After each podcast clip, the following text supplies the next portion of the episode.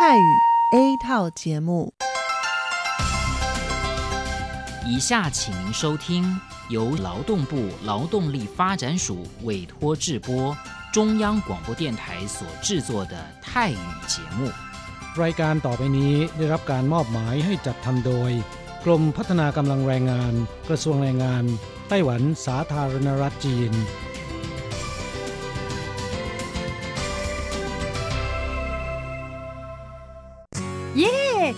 กงานแล้ว พวกเราไปคาราโอเกะกันเถอะฉันมีธุระ เธอไปกันเถอะ เอ๊ะนานที่ปีหนจะนัดไปร้องเพลงกัน หรือว่าเธอมีนัดกับชายหนุ่มจ้า ใช่ก็ดีนะสิ ฉันจะไปทำงานหาเงินต่างหาก จริงเหรอ เลิกงานแล้วยังไปหาเงินได้อีกทำไมดีจัง ไปทำที่ไหนอะจริงสิ แถวนี้มีโรงงานหนึ่งช่วงนี้ต้องการคนงานชั่วคราว ช่วงวันหยุดฉันก็ไปทำงานพิเศษที่นั่นจะได้หาเงินเพิ่มขึ้นอีกหน่อย อยากจะซื้อคอมพิวเตอร์ให้ลูกชายที่เมืองไทยลำไพไม่ได้นะ กฎหมายไต้หวันกำหนดไว้ว่า พวกเราจะต้องทำงานให้เท่าแก่ที่ยื่นขออนุญาตนำเราเข้ามาทำงานในไต้หวันเท่านั้น การไปทำงานที่อื่น ถือว่าผิดกฎหมาย หากถูกจับได้จะถูกยกเลิกไปอนุญาตทำงาน ไม่เพียงถูกส่งกลับประเทศ ต่อไปก็เข้ามาทำงานในไต้หวันไม่ได้อีกแล้วฮะรุนแรงขนาดนั้นเลยเหรอ จะถูกส่งกลับประเทศไม่สามารถมาทำงานไต้หวันได้อีก งั้นฉันก็ไม่มีทางหาเงินส่งลูกเรียนมหาวิทยาลัยนะสิงั้นก็แย่กว่าเดิมมาสิ ใช่แล้ว ในเมื่อเราเข้ามาทำงานในไต้หวันแล้ว ก็ควรต้องปฏิบัติตามกฎหมายไต้หวัน จึงจะมีโอกาสหาเงินส่งกลับไปช่วยเหลือครอบครัว ฉันว่าเธอไปร้องเพลงกับฉันดีกว่านะอืมถูกอย่างที่เธอว่านั่นแหละ ฉันว่าฉันทำงานตามที่ระบุในสัญญาจ้างงานดีกว่า ไม่งั้นแทนที่จะหาเงินได้เยอะกว่าเดิม กลับถูกส่งตัวกลับประเทศซะนี่ใช่แล้วทำงานอยากถูกต้องตามกฎหมายดีกว่า ตอนนี้ไปร้องเพลงกับพวกเราได้หรือยังล่ะผู้ช่วยที่ดีของไต้หวันจูงมือกันก้าวไปข้างหน้า กรมพัฒนากำลังแรงงาน ร่วมฝ่าฟันไปพร้อมกับคุณ สนับสนุนโดยกรมพัฒนากำลังแรงงาน กระทรวงแรงงานไต้หวัน วันดี สัปดาห์ที่แล้วเธอไปไหนมาเหรอทำไมไม่เจอเลย ใช่ ฉันกลับเมืองไทยมาเพิ่งกลับมาเมื่อวานก่อนที่เอง แม่ดีจังเลย แต่ทำไมรีบกลับมาเร็วจังล่ะก็ต้องขอบคุณเท่าแก่ฉันละ เท่าแก่ไปทำเรื่องให้ฉันเข้ามาทำงานไต้หวันอีกครั้ง โดยผ่านศูนย์บริการจ้างตรงของรัฐบาลไต้หวัน ฮะ การจ้างตรงคืออะไรเหรอทำยากไหม ไม่ยากเลย เท่าแกบอกว่าสะดวกมาก แล้วก็ไม่ต้องผ่านบริษัทจัดหางาน ไม่เพียงประหยัดค่าในหน้าที่เมืองไทยนะทำให้ฉันเก็บเงินได้เพิ่มขึ้น ช่วยครอบครัวฉันมีชีวิตที่ดีขึ้นด้วย นอกจากนี้ฉันอยู่กับเท่าแกมานาน คุ้นเคยกันดี การเดินเรื่องเข้ามาทำงานในไต้หวัน โดยวิธีการจ้างตรงเนี่ยยังทำให้ฉันได้ทำงานในสถานที่ที่คุ้นเคย ไม่ต้องเสียเวลาปรับตัวให้เข้ากับที่ทำงานใหม่ เท่าแก่ก็ไม่ต้องปวดหัว ว่าจะต้องเริ่มสอนคนใหม่ เป็นผลดีกับทุกฝ่ายเลยล่ะแม่ดีจริง ๆ ผมเองสัญญาก็ใกล้ครบแล้วนะเนี่ย ต้องรีบกลับไปบอกข่าวดีให้เท่าแก่รู้แล้วล่ะ จะได้ให้เท่าแก่ไปติดต่อที่ศูนย์บริการจ้างตรง เพื่อขอทำเรื่องให้ผมกลับมาทำงานไต้หวันใหม่ โดยวิธีจ้างตรงได้เลย แล้วก็จะต้องไปบอกข่าวนี้กับเพื่อนๆทุกคนให้ได้รู้กันด้วย ใช่ เรื่องดีๆ แบบนี้ต้องบอกต่อจะได้ไปใช้บริการกันเยอะๆ ผู้ช่วยที่ดีของไต้หวันจูงมือกันก้าวไปข้างหน้า กรมพัฒนากำลังแรงงาน ร่วมฝ่าฟันไปพร้อมกับคุณ สนับสนุนโดยกรมพัฒนากำลังแรงงาน กระทรวงแรงงานไต้หวัน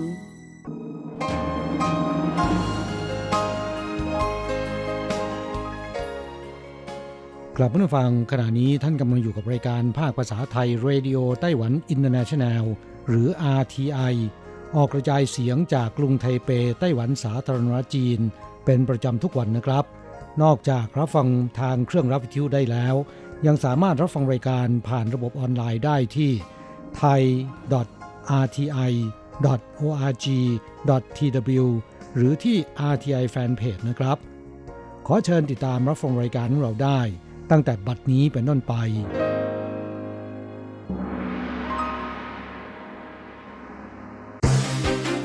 ลำดับแรกขอเชิญติดตามรับฟัง ข่าวประจำวัน สวัสดีครับคุณฟังที่รักและเคารพทุกท่านครับ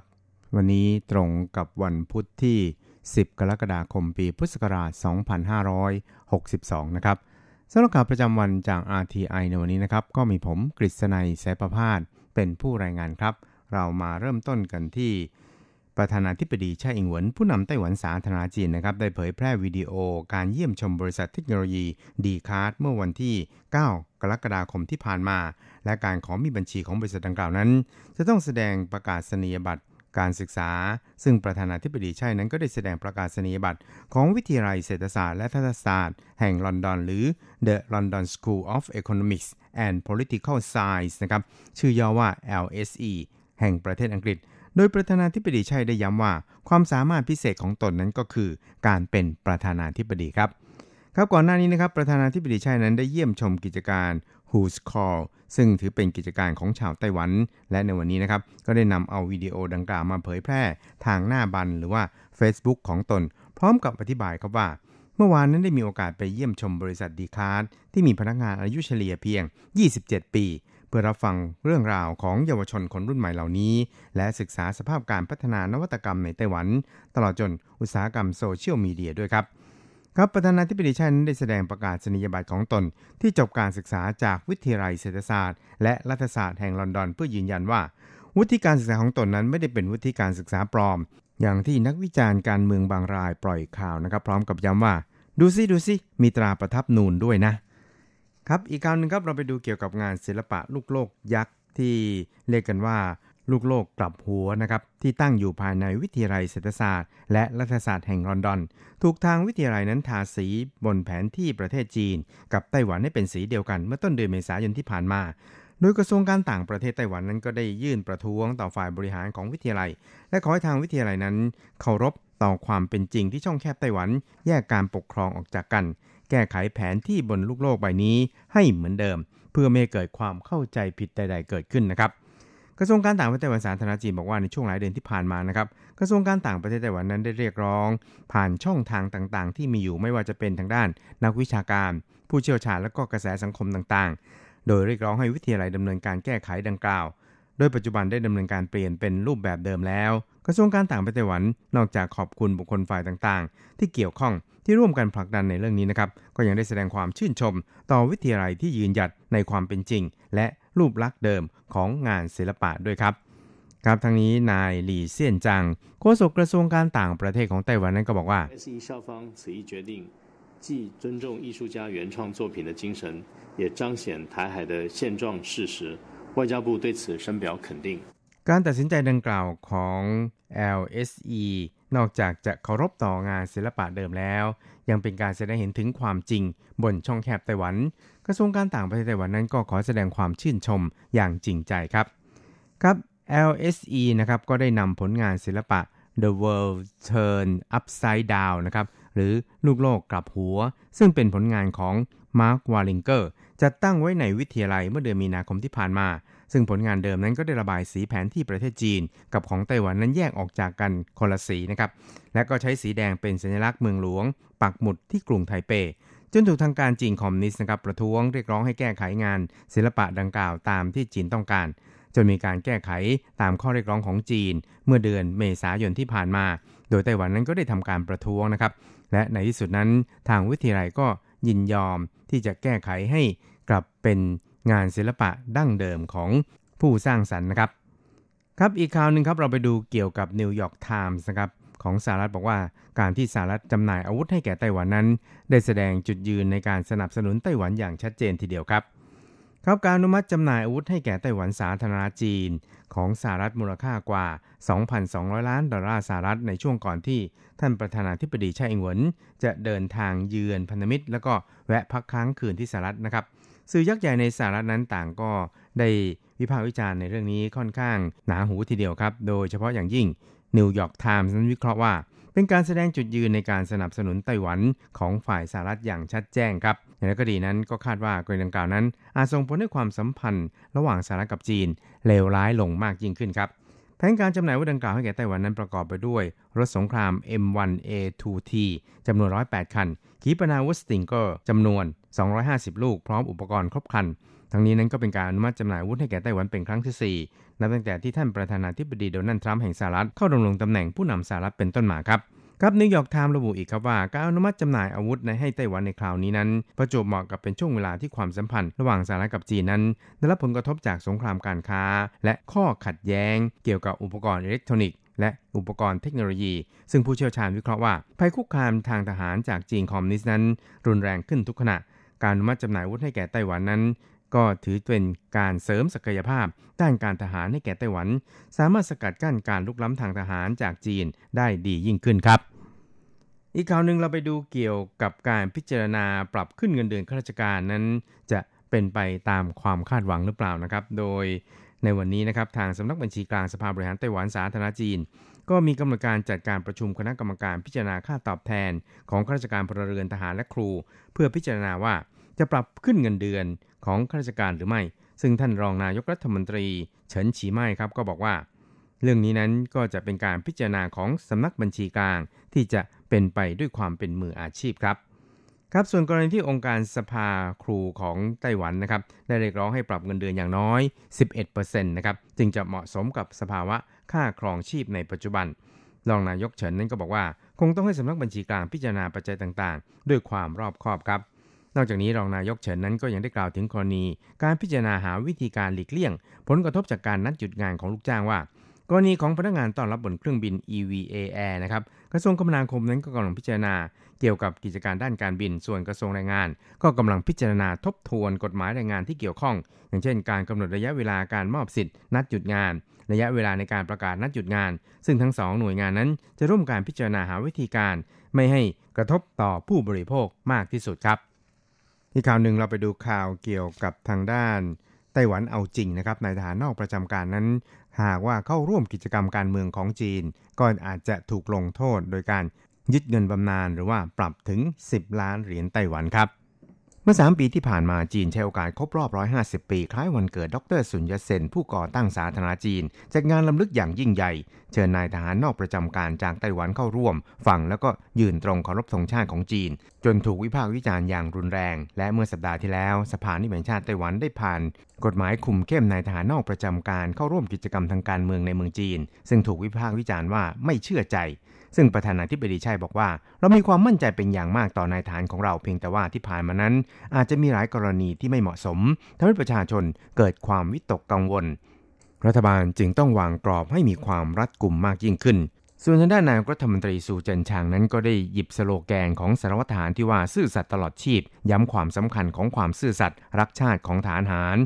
และต้องมีข้อห้ามที่เข้มงวด หากมีพฤติกรรมที่บ่อนทำลายศักดิ์ศรีเกียรติยศของชาติ อย่างรุนแรงก็จะถูกยึดเงินบำนาญหรือปรับ 10 ล้าน NT ครับ ทางด้านพลตรีส้อยห้าหมินนายทหารนอกประจำการของไต้หวันกลับมีความเห็นว่า กฎหมายนี้นั้นละเมิดรัฐธรรมนูญชัดๆ เงินบำนาญไม่ใช่นายกรัฐมนตรีซูหรือประธานาธิบดีใช่เป็นคนให้ แต่เป็นเงินที่รัฐบาลเป็นหนี้นายทหารเหล่านี้ในช่วงหลายสิบปี ที่พวกเขาประจำการในกองทัพ การทำเช่นนี้ของรัฐบาลพรรคดีพีเป็นการละเมิดความมั่นคงแห่งชาติชัดๆและเขาก็ย้ำว่า แม้ตนจะไม่เข้าร่วมงานวันชาติหรือพิธีสวนสนามของจีน แต่การแก้กฎหมายนี้นั้น ถือว่าละเมิดหลักการแล้วก็เหตุผลแน่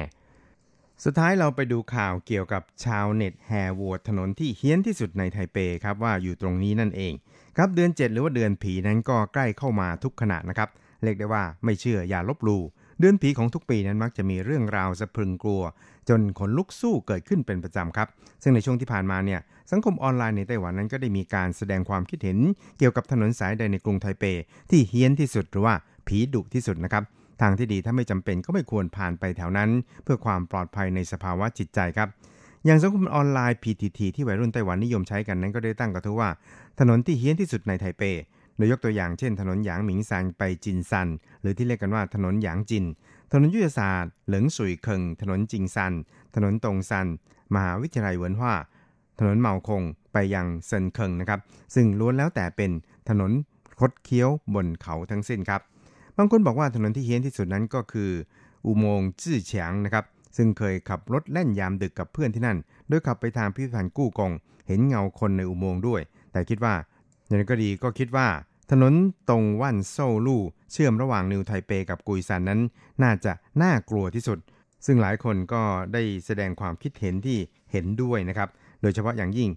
เขาด้านบนของร้านสะดวกซื้อเซเว่นอีเลเวนยิ่งน่ากลัวสุด หากเราลองใช้ Google ค้นหาถนนว่านโซ่ลู่เนี่ยครับก็จะพบเหตุน่าสะพรึงกลัวมากมาย และมีเหตุเกิดขึ้นเป็นประจำ เพราะถนนเส้นนี้นั้น ถือเป็นหนึ่งใน 3 ของเส้นทางมรณะในไต้หวัน โดยปี 2017 นั้นเกิดอุบัติเหตุบนถนนสายนี้ นับพันครั้ง มีผู้เสียชีวิตถึง 9 ราย เพราะฉะนั้นเวลาผ่านไปแถวนั้นนะครับ ก็ขอให้ระมัดระวังเป็นพิเศษครับ ต่อไปขอเชิญฟังข่าวต่างประเทศและข่าวจากเมืองไทยค่ะ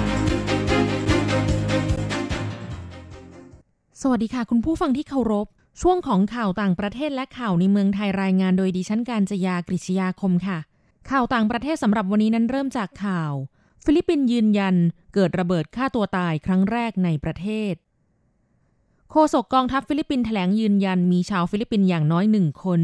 ก่อเหตุระเบิดฆ่าตัวตายเมื่อเดือนที่แล้ว นับเป็นครั้งแรกที่เกิดเหตุการณ์เช่นนี้ขึ้นในประเทศ ผู้ก่อเหตุชื่อนายนอร์แมนลาซูกาส่วนอีกคนหนึ่งยังไม่สามารถระบุตัวได้ ทั้งคู่ได้ระเบิดตัวเองหน้าค่ายทหารบนเกาะโฮโลทางตอนใต้ของฟิลิปปินส์เมื่อวันที่ 28 มิถุนายนที่ผ่านมาทำให้ทหาร3นายและพลเรือน2คนเสียชีวิต ด้านโฆษกสำนักงานตำรวจแห่งชาติฟิลิปปินส์ระบุว่า เป็นฝีมือของกลุ่มอาบูไซยาฟบนเกาะดังกล่าว ที่มักวางระเบิดและลักพาตัว ส่วนที่กลุ่มรัฐอิสลามหรือ IS อ้างตัวว่าเป็นผู้ก่อเหตุนั้น ยังคงมีความเป็นไปได้ และต้องตรวจสอบต่อไป ทางการฟิลิปปินส์เปิดเผยว่าผลการตรวจ DNA ศพหนึ่งตรงกับมารดาและพี่น้องของนายลาซูกาซึ่งเป็นกลุ่มชาติพันธุ์มุสลิมบนเกาะแห่งนี้ ส่วนอีกศพเจ้าหน้าที่พยายามหาทางระบุตัวตนอยู่ ต่อไปขอเชิญคุณผู้ฟังรับฟังข่าวในเมืองไทยค่ะ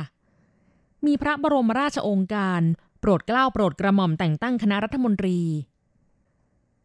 พระบาทสมเด็จพระปรเมนทรรามาธิบดีศรีสินมหาวชิราลงกรณ์พระวชิระเกล้าเจ้าอยู่หัว มีพระบรมราชองค์การโปรดเกล้าโปรดกระหม่อมให้ประกาศว่า ตามที่ได้ทรงพระกรุณาโปรดเกล้าโปรดกระหม่อม แต่งตั้งพลเอกประยุทธ์จันโอชาเป็นนายกรัฐมนตรี ตามประกาศลงวันที่ 9 มิถุนายนพุทธศักราช 2562 แล้วนั้น บัดนี้พลเอกประยุทธ์จันโอชา นายกรัฐมนตรี ได้เลือกสรรผู้ที่สมควรดำรงตำแหน่งรัฐมนตรี เพื่อบริหารราชการแผ่นดินสืบต่อไปแล้ว อาศัยอำนาจตามความในมาตรา 158 ของรัฐธรรมนูญแห่งราชอาณาจักรไทย จึงทรงพระกรุณาโปรดเกล้าโปรดกระหม่อมแต่งตั้งรัฐมนตรีดังต่อไปนี้พลเอกประวิทย์วงสุวรรณเป็นรองนายกรัฐมนตรี นายสมคิดจาตุศรีพิทักษ์เป็นรองนายกรัฐมนตรี นายวิษณุเครืองามเป็นรองนายกรัฐมนตรี นายจุรินลักษณะวิสิทธิ์เป็นรองนายกรัฐมนตรี และรัฐมนตรีว่าการกระทรวงพาณิชย์ นายอนุทินชาญวีรกูลเป็นรองนายกรัฐมนตรี และรัฐมนตรีว่าการกระทรวงสาธารณสุข นายเทวันลิปตะพันลบเป็นรัฐมนตรีประจำสำนักนายกรัฐมนตรีพลเอกประยุทธ์จันโอชา เป็นรัฐมนตรีว่าการกระทรวงกลาโหมอีกตำแหน่งหนึ่งพลเอกชัยชาญช้างมงคล เป็นรัฐมนตรีช่วยว่าการกระทรวงกลาโหม นายอุตมะ สาวนายน เป็นรัฐมนตรีว่าการกระทรวงการคลัง นายสันติพร้อมพัฒน์เป็นรัฐมนตรีช่วยว่าการกระทรวงการคลัง นายดอนปรมัตวินัย เป็นรัฐมนตรีว่าการกระทรวงการต่างประเทศ นายพิพัฒน์รัชกิจประการ เป็นรัฐมนตรีว่าการกระทรวงการท่องเที่ยวและกีฬา นายจุติไกรเลิกเป็นรัฐมนตรีว่าการกระทรวงการพัฒนาสังคมและความมั่นคงของมนุษย์ นายสุวิทย์ เมสินทรี เป็นรัฐมนตรีว่าการกระทรวงการอุดมศึกษา วิทยาศาสตร์ วิจัยและนวัตกรรม นายเฉลิมชัยศรีอ่อน เป็นรัฐมนตรีว่าการกระทรวงเกษตรและสหกรณ์ ร้อยเอกธรรมนัฐพรมเผ่า เป็นรัฐมนตรีช่วยว่าการกระทรวงเกษตรและสหกรณ์ นางสาวมนัญญาไทยเศษ เป็นรัฐมนตรีช่วยว่าการกระทรวงเกษตรและสหกรณ์ นายประพัฒน์โพธสุทน เป็นรัฐมนตรีช่วยว่าการกระทรวงเกษตรและสหกรณ์ นายศักดิ์สยามชิดชอบเป็นรัฐมนตรีว่าการกระทรวงคมนาคม นายอธิรัตน์รัตนเศษเป็นรัฐมนตรีช่วยว่าการกระทรวงคมนาคม นายถาวรเสนเนียม เป็นรัฐมนตรีช่วยว่าการกระทรวงคมนาคม นายพุทธิพงศ์ปุณกัน เป็นรัฐมนตรีว่าการกระทรวงดิจิทัล เพื่อเศรษฐกิจและสังคม นายวราวุฒิศิลปะอาชาเป็นรัฐมนตรีว่าการกระทรวงทรัพยากร ธรรมชาติและสิ่งแวดล้อม นายสนธิรัตน์สนธิจิระวงศ์เป็นรัฐมนตรีว่าการกระทรวงพลังงาน นายวีรศักดิ์หวังสุภกิจโกศล เป็นรัฐมนตรีช่วยว่าการกระทรวงพาณิชย์พลเอกอนุพงษ์เผ่าจินดา เป็นรัฐมนตรีว่าการกระทรวงมหาดไทย นายนิพนธ์บุญญามณี เป็นรัฐมนตรีช่วยว่าการกระทรวงมหาดไทย นายทรงศักดิ์ทองศรีเป็นรัฐมนตรีช่วยว่าการกระทรวงมหาดไทย นายสมศักดิ์เทพสุทินเป็นรัฐมนตรีช่วยว่าการกระทรวงยุติธรรม หม่อมราชวงศ์จตุมงคลโสนกุลเป็นรัฐมนตรีว่าการกระทรวงแรงงาน นายอิทธิพลคุณปลื้มเป็นรัฐมนตรีว่าการกระทรวงวัฒนธรรม นายนัทพลทีพสุวรรณเป็นรัฐมนตรีว่าการกระทรวงศึกษาธิการ คุณหญิงกัลยาโสพลพนิษเป็นรัฐมนตรีช่วยว่าการกระทรวงศึกษาธิการ นางกนกวันวิลาวัน เป็นรัฐมนตรีช่วยว่าการกระทรวงศึกษาธิการ นายสาธิตปิตุเตชะ เป็นรัฐมนตรีช่วยว่าการกระทรวงสาธารณสุข นายสุริยะจึงรุ่งเรืองกิจ เป็นรัฐมนตรีว่าการกระทรวงอุตสาหกรรม ทั้งนี้ตั้งแต่บัดนี้เป็นต้นไป ประกาศณวันที่ 10 กรกฎาคม พุทธศักราช 2562 เป็นปีที่ 4 ในรัชกาลปัจจุบัน ผู้รับสนองพระบรมราชโองการพลเอกประยุทธ์จันโอชา นายกรัฐมนตรีต่อไปเป็นอัตราแลกเปลี่ยนประจำวันพุธที่ 10 กรกฎาคม พุทธศักราช 2562 อ้างอิงจากธนาคารกรุงเทพสาขาไทเป โอนเงิน 10,000 บาทใช้เงินเหรียญไต้หวัน 1330 เหรียญ แลกซื้อเงินสด 10,000 บาทใช้เงินเหรียญไต้หวัน 1680 เหรียญ 1 ดอลลาร์สหรัฐใช้เงินเหรียญไต้หวัน 31.40 เหรียญแลกซื้อค่ะ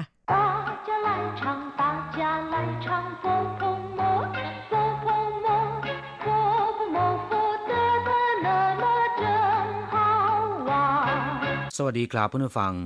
พบกันในวันนี้เราจะมาเรียนวิทยาลัยภาษาจีนทางอากาศภาคเรียนที่สองบทที่ 12 ของแบบเรียนชั้นกลาง บทที่ 12ท่านจแปลว่า แผงลอย ในบทนี้นะครับ เราจะมาเรียนรู้คำสนทนาภาษาจีนกลางที่เกี่ยวกับอาการปวดท้อง ซึ่งเกิดจากการรับประทานแหล่งอาหารที่ไม่ถูกสุขลักษณะ เช่น รับประทานจากร้านแผงลอยข้างถนนทำให้เกิดอาการปวดท้อง ก่อนอื่นมาฟังคุณครูอ่านบทเรียนในจังหวะปกติ และอย่างช้าๆ อย่างละหนึ่งรอบก่อน 第十二课，摊子一对话。肚子好痛，怎么了？你吃了什么东西？刚刚吃了一碗水果冰，在哪里吃的？在路边的摊子吃的。一定是东西不干净，快去看医生吧。肚子好痛，怎么了？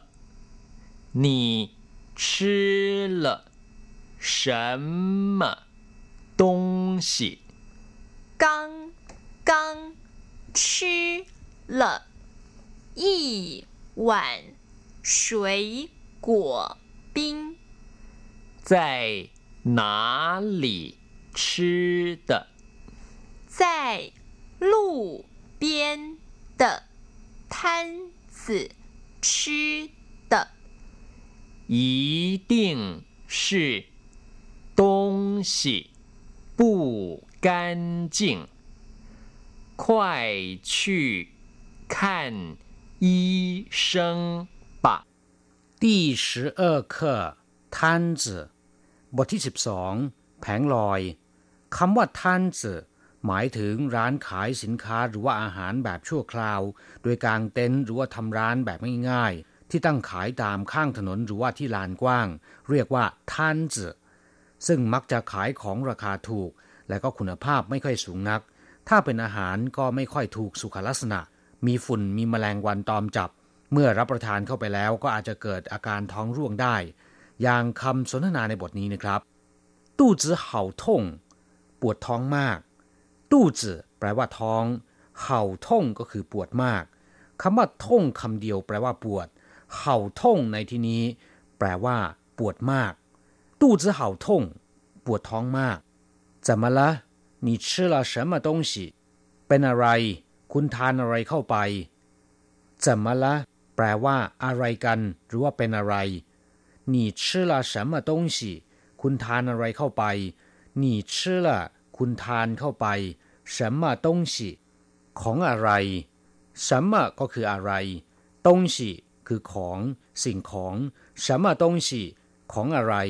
你吃了什么东西แปลว่า คุณทานอะไรเข้าไป刚刚吃了一碗水果冰เมื่อครู่นี้ ทานผลไม้ใส่น้ำแข็งลงไปถ้วยหนึ่งกางกางแปลว่า เมื่อครู่นี้ ผ่านไปแป๊บเดียวเอง เมื่อครู่นี้เอง吃了一碗水果冰ทานผลไม้ใส่น้ำแข็งลงไปถ้วยหนึ่ง吃了一碗 ทานลงไปถ้วยหนึ่งสวยกัวปิง ผลไม้ใส่น้ำแข็ง เป็นของหวานที่ได้รับความนิยมอย่างมากในฤดูร้อน ส่วนประกอบก็มีผลไม้และก็มีน้ำแข็งนะครับกังกังชิลาอีหวานสวยกัวปิง เมื่อครู่นี้ทานผลไม้ใส่น้ำแข็งลงไปถ้วยหนึ่งใจหนาหลี่ชิดะทานจากที่ไหนใจหนาหนแปลว่าจากที่ไหนชิดะรับประทานใจหนาหลี่ชิดะ ทานจากที่ไหน在路边的摊子吃的ทานจากแผงลอยข้างถนน在路边的摊子แปลว่าแผงลอยข้างถนน在路边ก็คือข้างถนน摊子ก็คือแผงลอย在路边的摊子แปลว่าแผงลอยข้างถนน吃的รับประทาน在路边的摊子吃的รับประทานจากแผงลอยข้างถนน 一定是东西不干净快去看医生吧ของต้องไม่สะอาดแน่เลย รีบไปหาหมอเถิด一定ก็คือแน่นอน แน่แน่一定是东西จะต้องเป็นของ不干净ไม่สะอาด一定是东西不干净ของจะต้องไม่สะอาดแน่ๆเลย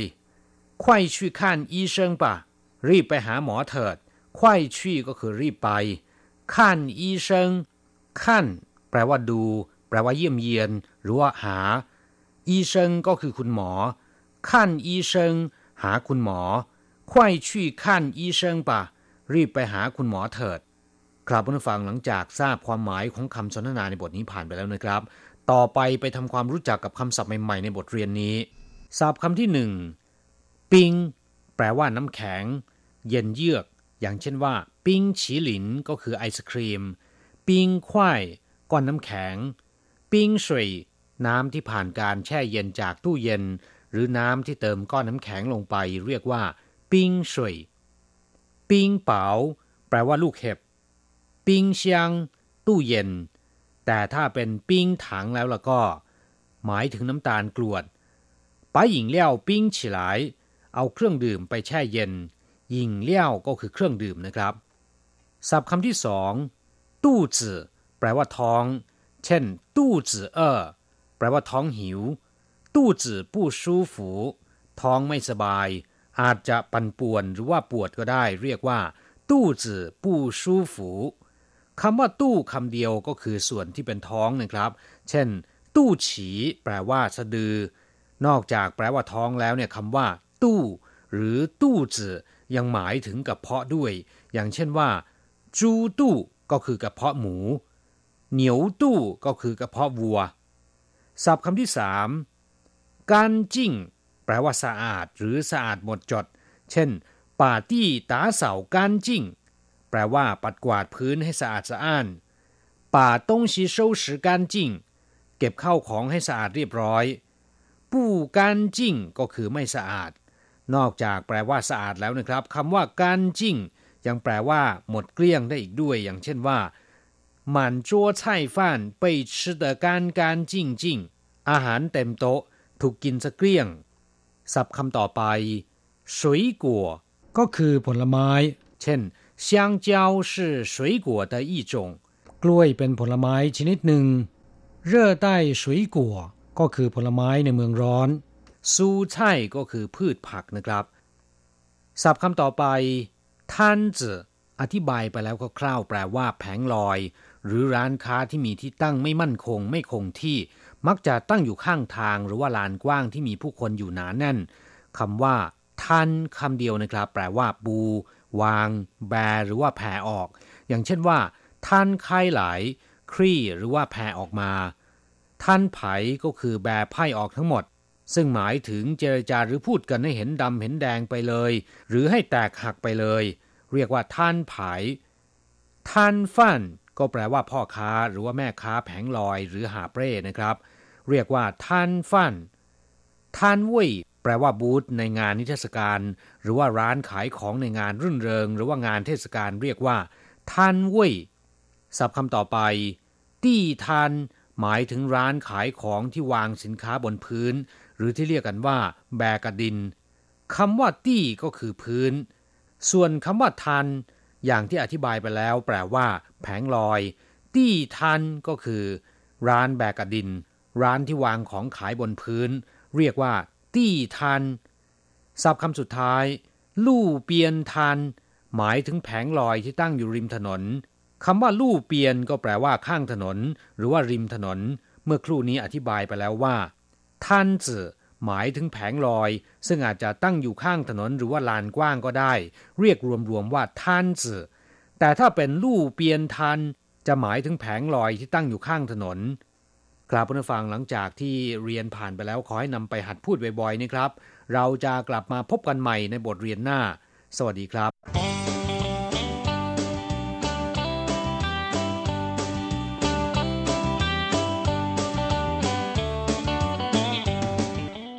กลับมาฟังขณะนี้ท่านกำลังอยู่กับรายการภาคภาษาไทย RTI เอเชียสัมพันธ์ลำดับต่อไปขอเชิญท่านมาร่วมให้กำลังใจแด่เพื่อนแรงงานไทยที่ประสบปัญหาและความเดือดร้อน ในช่วงไขปัญหาแรงงาน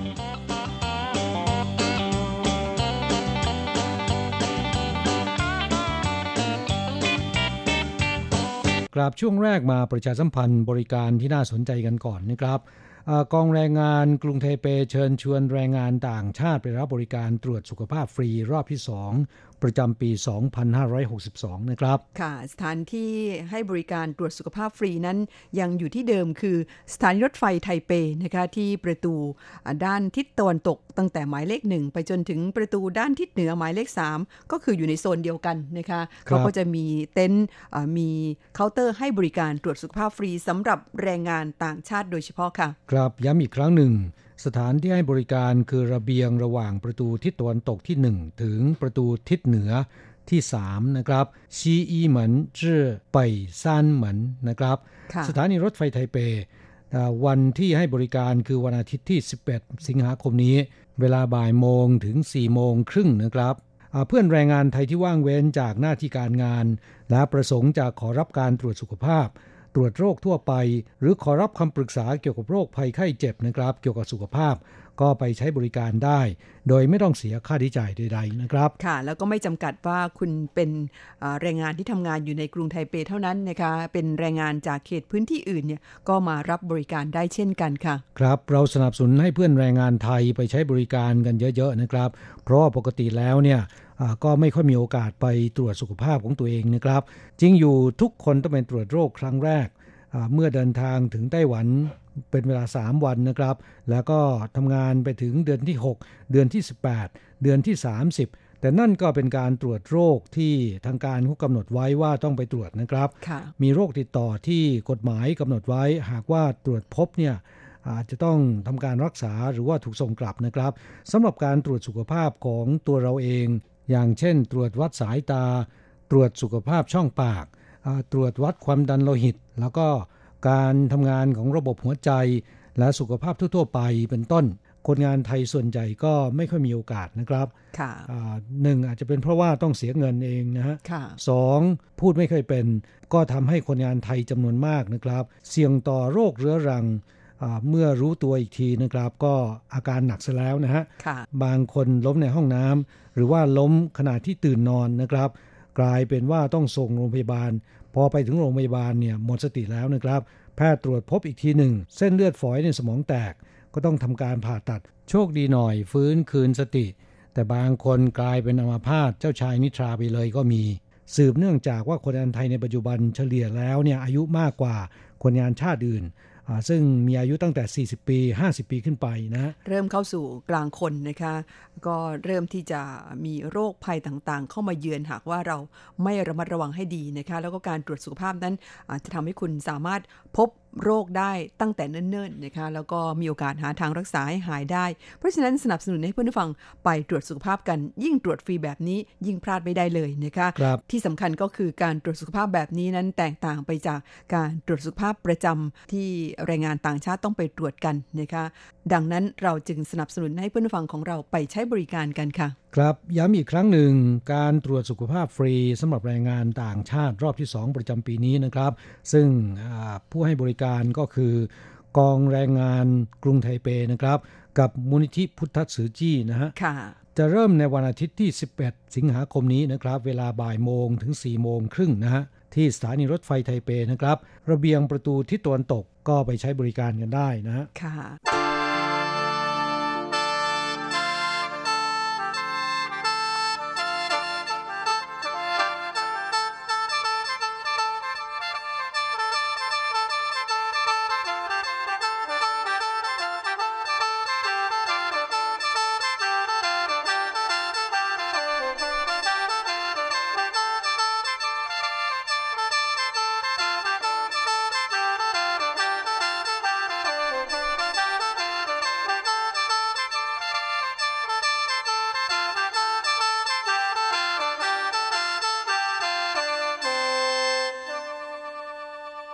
ค่ะครับอีกเรื่องหนึ่งที่จะประชาสัมพันธ์ก็เป็นเรื่องที่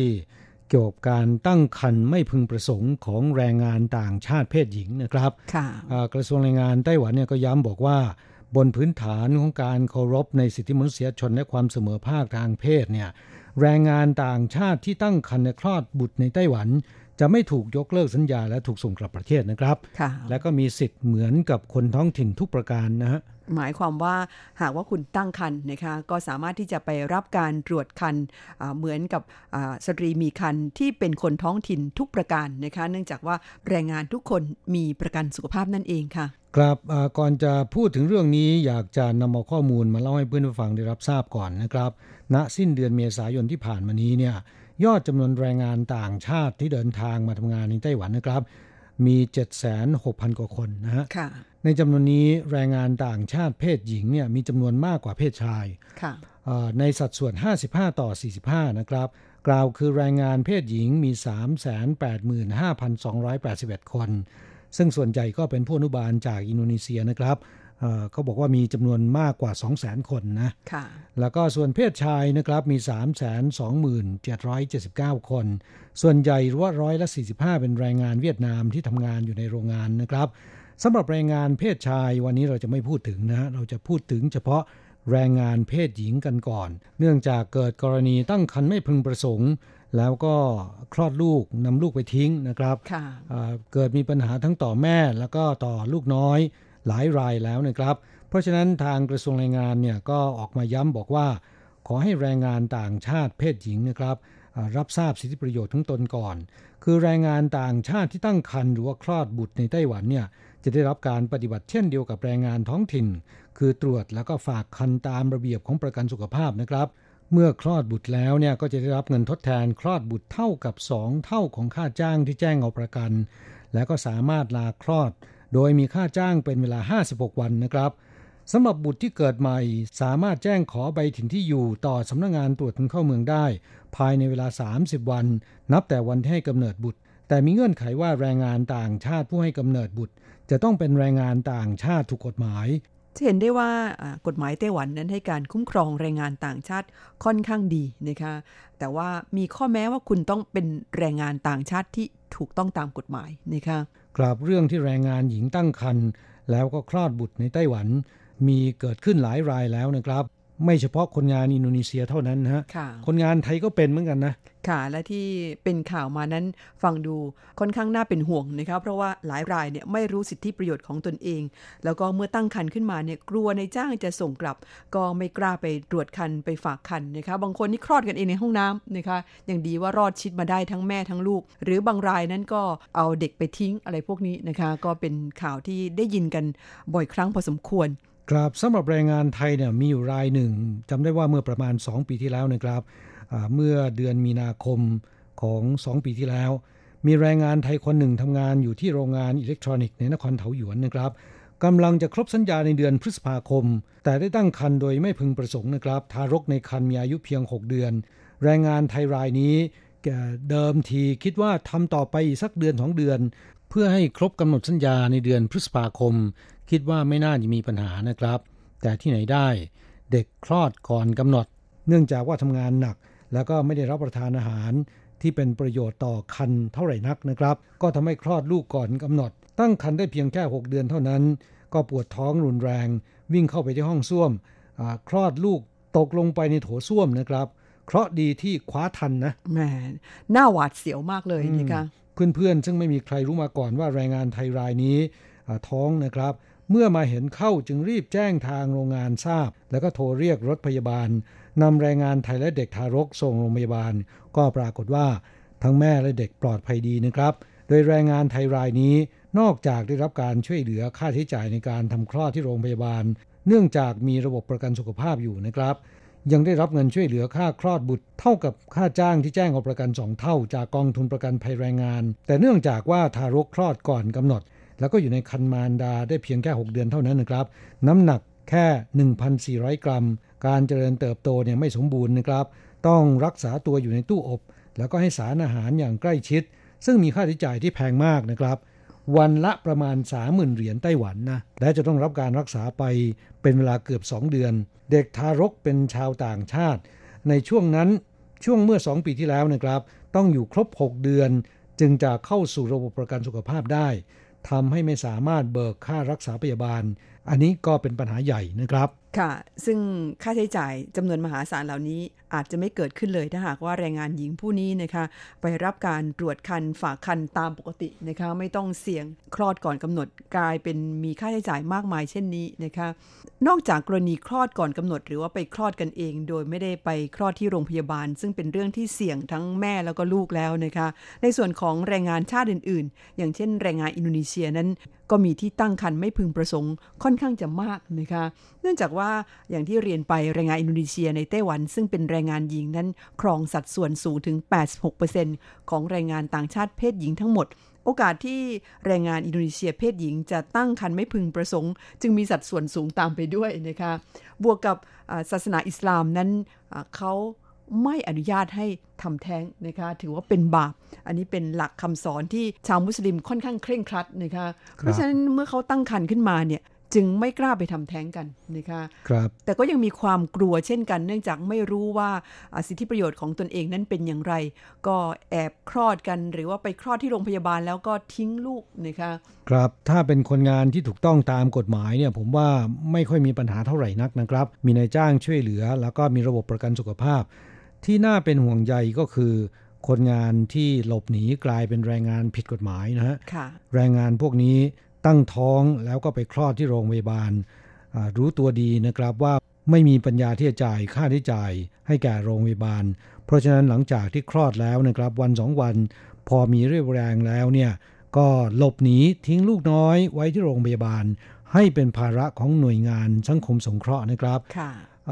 คาดกันว่าในปัจจุบันนะครับ มีเด็กที่ไร้สัญชาติ ซึ่งเกิดจากแรงงานต่างชาติผิดกฎหมายเนี่ย นับเป็นหมื่นๆคนเลยทีเดียวนะฮะค่ะเฉพาะที่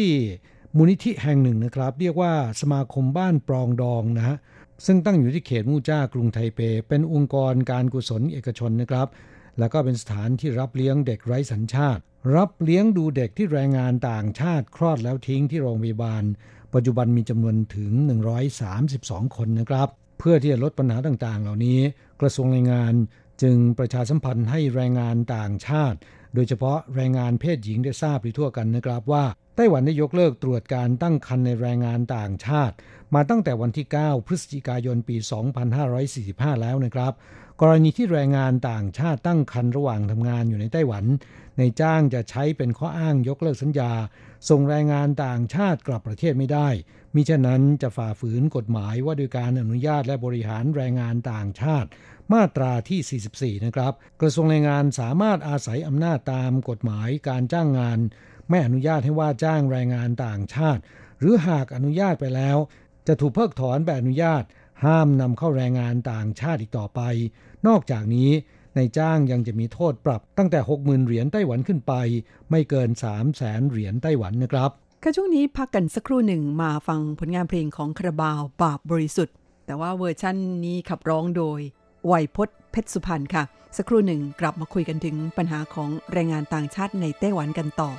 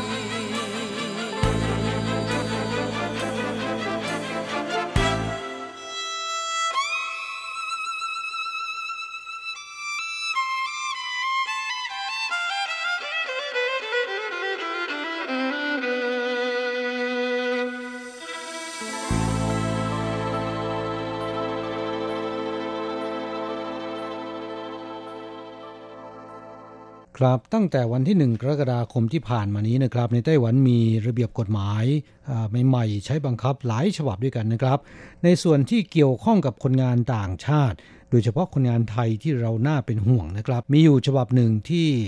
ควรจะนำมาประชาสัมพันธ์ให้เพื่อนผู้ฟังได้รับรู้กันไว้นะครับค่ะนั่นก็คือระเบียบเกี่ยวกับการจราจรนะโดยเฉพาะเรื่องของเมาแล้วขับค่ะ ซึ่งมีการเพิ่มโทษหนักขึ้นกว่าเดิม จึงขอเตือนเพื่อนแรงงานไทยต้องระมัดระวัง ทางที่ดีคือไม่ดื่มสุรานะครับ แต่หากว่าดื่มสุราแล้วก็อยู่นอกหอพัก นอกโรงงานอ่าจำเป็นต้องกลับหอพักกลับโรงงานนะครับ เตือนเลยว่าห้ามขับขี่ยวดยานพาหนะนะครับค่ะเรียกแท็กซี่หรือให้คนอื่นพากลับก็ได้นะฮะอยากคิดว่าเมานิดหน่อยปั่นจักรยานคงไม่เป็นไร เริ่มตั้งแต่หนึ่งกรกฎาคมนี้เป็นต้นมา เมาแล้วขับแม้นแต่จักรยานก็ไม่ได้นะฮะ ค่ะ ปรับเหมือนกันนี่ค่ะ ตามระเบียบนั้นหากเมาแล้วขับเนี่ย ปั่นจักรยาน ไม่ว่าจะเป็นจักรยานทั่วไป หรือจักรยานไฟฟ้านั้นปรับตั้งแต่ 600 ถึง 1,200 เหรียญค่ะ ครับที่เราใช้คำว่าเมาแล้วขับ ก็เพราะว่าเป็นคำที่ใช้เรียกกันเป็นประจำในประเทศไทยนะฮะค่ะอ่าแต่จริง ๆ แล้วในไต้หวันเนี่ยไม่ต้องถึงกับเมาแล้วขับนะครับ ดื่มแล้วขับก็ไม่ได้นะฮะค่ะ คืออาเพียงแค่คุณดื่มนิดหน่อย แล้วก็ระดับแอลกอฮอล์นั้น เพียงแต่ว่าคุณดื่มแอลกอฮอล์เข้าไปเพียงนิดหน่อย แล้วก็หากถูกตรวจวัดระดับแอลกอฮอล์ตั้งแต่0.15 มิลลิกรัมเปอร์เซ็นต์ขึ้นไปเนี่ยก็ถือว่าผิดกฎหมายแล้วนะคะครับดื่มเบียร์เข้าไปหนึ่งกระป๋องอาส่วนใหญ่ก็จะเกินแล้วนะครับค่ะเพราะฉะนั้นอย่าเสี่ยงเลย และที่ผ่านมานะครับ ก็มีคนงานไทยที่ดื่มสุราแล้วก็ขับขี่มอเตอร์ไซค์นะครับ โดนปรับไป 60,000 เหรียญ 90,000 เหรียญ แต่นั่นเป็นอดีตนะครับ ตั้งแต่วันที่ 1 กรกฎาคมนี้เป็นต้นไป เพิ่มขึ้น 1 เท่าตัวอ่าสูงสุดเนี่ยโดน 180,000 เหรียญไต้หวันนะครับค่ะแถมยังต้องติดคุกด้วยถ้าหากว่าถูกตรวจพบว่าทำผิดซ้ำเพราะฉะนั้นอย่าเอาอนาคตของตัวเอง มาเสี่ยงกับการดื่มสุราเลยนะครับ ดิฉันน่ะเสียดายตังค่าปรับนะคะเพราะว่าค่าปรับค่อนข้างสูงทีเดียว ทางที่ดีแล้วหลีกเลี่ยงดีกว่าค่ะ ครับกฎหมายสำหรับเมาแล้วขับอ่าฉบับใหม่นะครับอ่า ระบุว่าขี่รถจักรยานยนต์ หรือมอเตอร์ไซค์นะครับเมาแล้วขับ ครั้งแรกเนี่ยปรับตั้งแต่ 15,000 เหรียญถึง 90,000 เหรียญแต่ว่าขับขี่รถยนต์เมาแล้วขับเนี่ยจากเดิมปรับตั้งแต่ 19,500 เหรียญถึง 90,000 เหรียญเพิ่มเป็น 30,000 ถึง 120,000 เหรียญภายในเวลา 5 ปี กระทำผิดเมาแล้วขับซ้ำเป็นครั้งที่สองจะถูกลงโทษปรับด้วยอัตราสูงสุด จักรยานยนต์ 90,000 เหรียญรถยนต์ 85,000ถึง120,000 เหรียญ เมาแล้วขับซ้ำตั้งแต่ครั้งที่ 3 ขึ้นไป บวกโทษปรับเพิ่มขึ้นครั้งละ 90,000 เหรียญ หากว่าปฏิเสธไม่ให้เจ้าหน้าที่ตรวจวัดระดับแอลกอฮอล์มีโทษปรับเพิ่มนะครับตั้งแต่ 90,000 ถึง 180,000 เหรียญ ภายในเวลา 5 ปีกระทำผิดซ้ำตั้งแต่ครั้งที่ 2 ขึ้นไป ปรับเพิ่มครั้งละ 180,000 เหรียญ นอกจากถูกปรับแล้วนะครับ ยังจะถูกเพิกถอนใบอนุญาตขับขี่ และถ้าหากว่าเกิดอุบัติเหตุ ชนคนอื่นเข้านะครับทำให้บาดเจ็บหรือเสียชีวิต ก็ยังมีโทษอาญาต้องติดคุกด้วยนะฮะค่ะส่วนคนงานต่างชาตินั้น หากถูกตรวจพบนะครับ จะถูกเพิกถอนใบอนุญาตทำงาน แล้วก็ถูกส่งกลับประเทศ นอกจากโดนปรับแล้วนะครับ ยังหมดโอกาสในการทำงานที่ไต้หวันด้วย ก็เป็นเรื่องที่ไม่คุ้มเลยนะได้ไม่คุ้มเสียนะคะอ่าเพราะฉะนั้นถ้าหากว่าจะดื่มกันจริง ๆ เนี่ยดื่มในหอพักนะคะไม่ต้องออกมาข้างนอก จะได้ไม่ต้องมีเรื่องของการขับขี่จักรยาน หรือว่ายวดยานพาหนะชนิดอื่น ๆ แต่ถ้าจะให้ดีที่สุดนี่ดิฉันว่าอ่าลดละเลิกไปเลยดีกว่านะคะทั้งดีต่อกระเป๋าสตางค์ของตัวเองนะฮะแล้วก็ยังดีต่อสุขภาพร่างกายด้วยนะ มีข้อดีหลายอย่าง ก็ครับอยากจะให้เพื่อนผู้ฟังอ่าพยายามลดละเลิกสุรายาเมาให้ได้นะคะครับจำได้ว่าในอดีตมีคนงานไทยเอ่อเคยเขียนมาเล่าให้ฟังนะครับว่าปัจจุบันตัวเองเนี่ยเลิกดื่มสุราแล้วนะครับ หันมาดื่มนมนะฮะแหมค่ะ เป็นประโยชน์ต่อสุขภาพมากกว่า แถมไม่แพงเท่าสุราด้วยนะคะครับ ก็ขอให้เพื่อนแรงงานไทยทุกคนทำงานปลอดภัยราบรื่น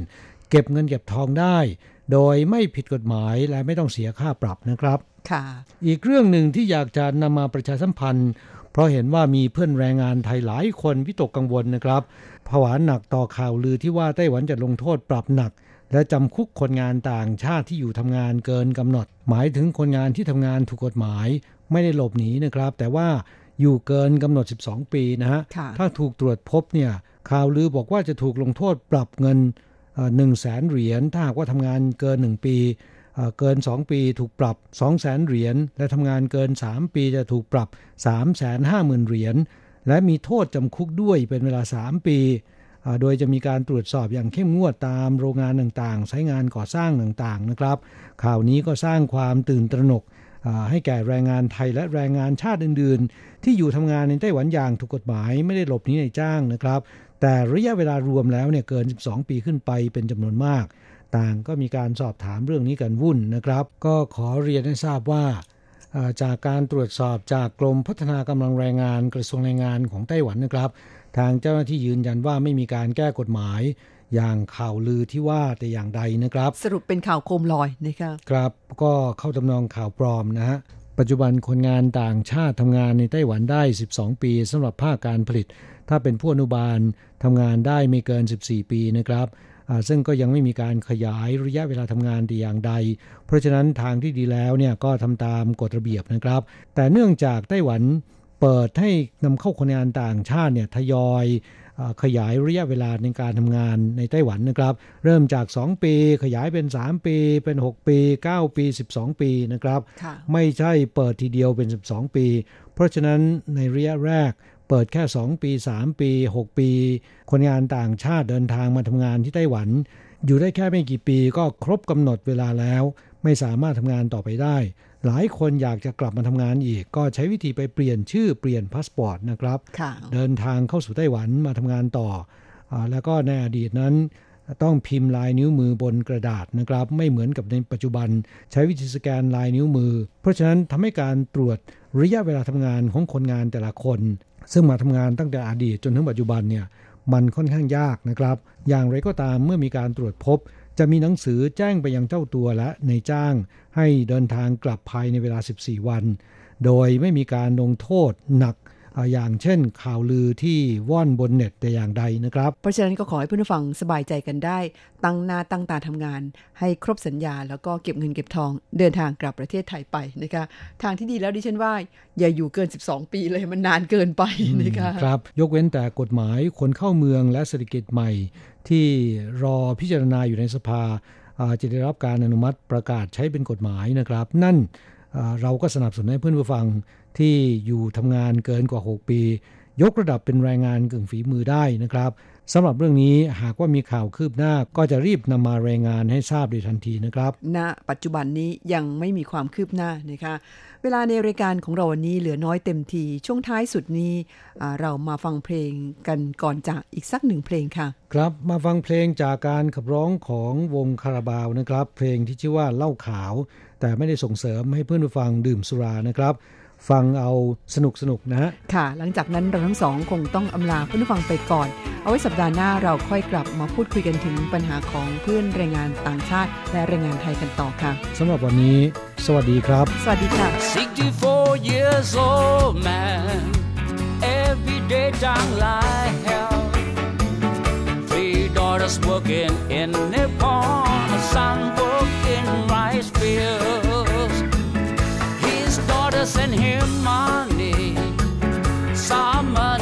some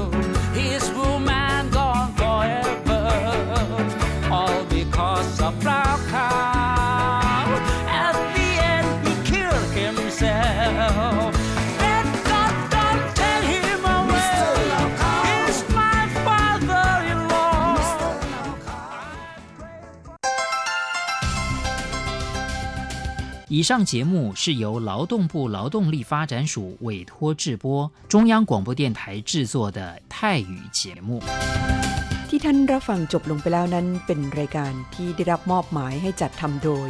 กรมพัฒนากำลังแรงงาน กระทรวงแรงงาน ไต้หวันสาธารณรัฐจีน